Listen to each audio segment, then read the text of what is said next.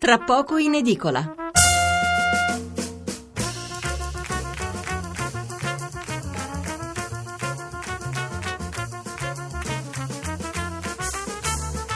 Buonasera da Stefano Mensurati e benvenuti all'ascolto di Tra poco in edicola, la rassegna stampa notturna di Radio 1. 800 05 05 78 il numero verde per intervenire in diretta, 335 699 29 49 il numero per mandare i vostri sms. Quasi tutti i giornali di martedì 13 settembre aprono con la riforma delle pensioni che prevede la possibilità di ritirarsi a 63 anni a patto però di rinunciare a una parte dell'assegno. Una notizia che molti quotidiani associano ai buoni dati sull'occupazione forniti dall'Istat. C'è un altro tema in primo piano ed è quello della polmonite di Hillary Clinton e delle conseguenze sulla corsa alla Casa Bianca. Ricordo che si vota fra meno di due mesi, per l'esattezza l'8 novembre. Molti titoli anche su Virginia Raggi che se la prende coi giornalisti sotto casa, sull'inizio dell'anno scolastico, coi quotidiani locali del nord che denunciano la mancanza di insegnanti e poi su Amatrice con diverse notizie tra le quali l'annuncio di una querela contro Charlie Hebdo per le sue vignette sui terremotati. Di economia, quindi di pensione e di lavoro ci occuperemo domani sera quando avremo la puntata più lunga. Stasera invece prenderemo spunto dalla querela contro Charlie Hebdo per parlare eh, del limite fra il diritto alla libertà di espressione, quindi anche di satira, e l'offesa, l'insulto, perché in questo caso di dubbi ce ne sono pochi.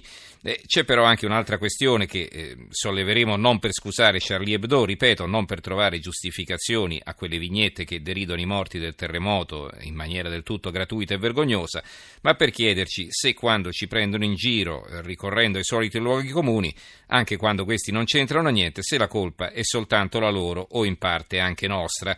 In altre parole, l'equivalenza italiani uguale mafiosi è sicuramente un'assurdità, ma che in Italia ci siano quattro mafie organizzate molto potenti non è certo una fantasia dei vignettisti. Comunque ne parleremo fra poco con vari ospiti, subito dopo la lettura dei titoli sull'economia e poi su Amatrice. Incominciamo con i titoli sulle pensioni. L'apertura del Corriere della Sera, prima in pensione, così le regole. La Repubblica cresce il lavoro, pensioni, intesa con i sindacati. La stampa apre con un altro titolo economico, evidenziando però un altro aspetto, tasse, rinviato il taglio dell'IRPEF, questo l'ha annunciato Padoan. Il quotidiano nazionale, il giorno della nazione, il resto del Carlino, pensioni, anticipo a 63 anni, platea più ampia, uscita gratuita per i lavoratori disagiati sotto i eh, 1200 euro. Doccia fredda sul taglio IRPEF, Padoan non prima del 2018. Il sole 24 ore, piano pensioni con l'APE, anticipo di 3 anni e 3 mesi e 7 mesi, chiedo scusa, quattordicesima per altri 1,2 milioni eh, Nannicini non peseremo su future generazioni, Cisle Will accordo vicino, più cauta la CGL, il sottosegretario al lavoro eh, Nannicini. Eh, poi abbiamo eh, il messaggero, pensioni, ecco chi può anticipare. L'avvenire di taglio centrale in pensione a 63 anni, ma le tasse non calano. Eh, il giornale, pensioni, ecco l'accordo, uscita anticipata a 63 anni, via dal lavoro 3 anni e 7 mesi prima, Monti vuole imporre una super patrimoniale all'Europa. Questa è un'idea di eh, Mario Monti, eh, una tassa europea per pagare le emergenze come quelle del terremoto.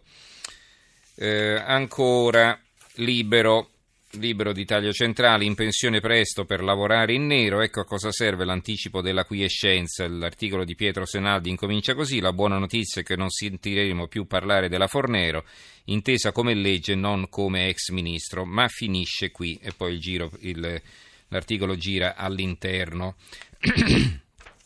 il manifesto. Il manifesto Renzi il Jobs Act funziona ma a luglio l'occupazione cala, l'anticipo a 63 anni potrebbe costare fino a un quarto della futura pensione. L'opinione, eh, anzi no, abbiamo il fatto quotidiano, prima Renzi, Poletti e compagni provano a gioire perché l'Istat parla di un aumento dei posti di lavoro ma in realtà è il trionfo del precariato, il Jobs Act è nato morto. L'unità, eh, la strategia della pensione, eh, tre anni e sette mesi di sconto per chi ha 63 anni, nessun costo per le categorie più deboli. Eh, Istat, il Jobs Act funziona, crescono gli occupati, diminuiscono i giovani in cerca di lavoro, alle pagine 2 e 3. Il commento dell'ex ministro del lavoro Cesare Damiano, siamo sulla strada giusta, questo è il titolo, in prima pagina vi leggo cosa appare un paio di capoversi, il confronto tra governo e sindacati sul tema della previdenza ha fatto ulteriori passi avanti, secondo quanto è emerso dopo l'incontro dalle dichiarazioni dei protagonisti, sembrerebbero ormai consolidati alcuni punti importanti. La quattordicesima per i pensionati ricalcherà il modello del 2007 e ne godranno coloro che percepiscono fino a 1000 euro lordi di pensione al mese, il tetto attuale di circa 700 euro.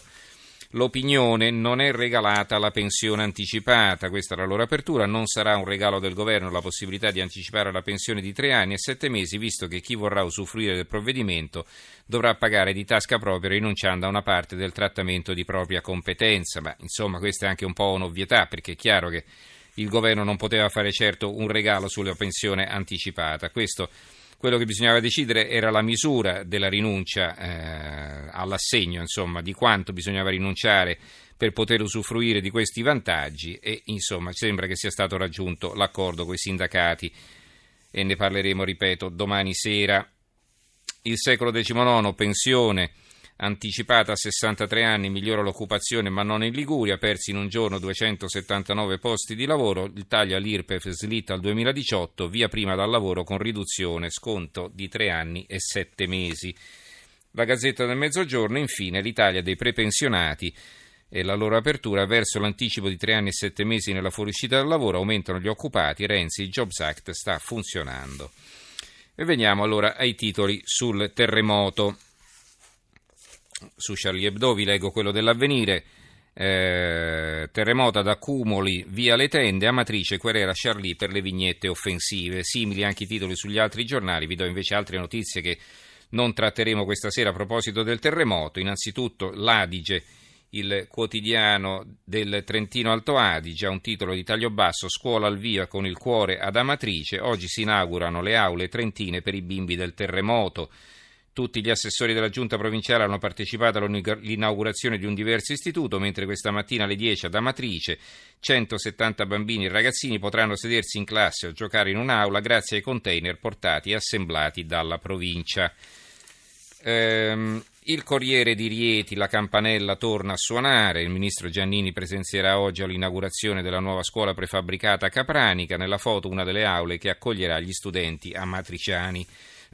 Il Corriere dell'Umbria, primo giorno di scuola in tenda, tutti in classe, suono della campanella anche in Umbria, ma in Valnerina tanti alunni ieri hanno svolto le lezioni in tenda. Il Fatto Quotidiano, ricostruzioni, usate macerie con amianto, detriti come base per le tendopoli, la denuncia dell'USB e dei vigili del fuoco, ecco foto e filmati, PM esaminano la lista di tecnici e aziende che hanno fatto i lavori sugli edifici poi crollati, il sindaco di Amatrice querelo Charlie Hebdo per la vignetta. Eh, l'unità sisma matrice riparte dalla scuola costruita in sette giorni. Oggi per 170 alunni suonerà la campanella nell'edificio realizzato in tempi record.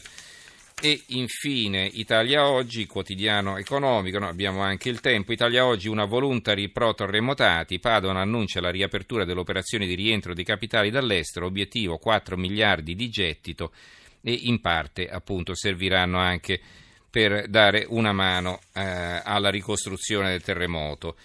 Il tempo, infine, a centropagina una foto del sindaco di Amatrice che abbiamo intervistato nei giorni scorsi, intervista al sindaco Pirozzi, il tempo in omaggio ai terremotati, Amatrice riparte e io non sono un mostro, questo dice il sindaco. Va bene, eh, ci fermiamo qui, 800 05 05 78 è il nostro numero verde, lo ricordo, se invece volete mandare un sms il numero è 335 699 29 49.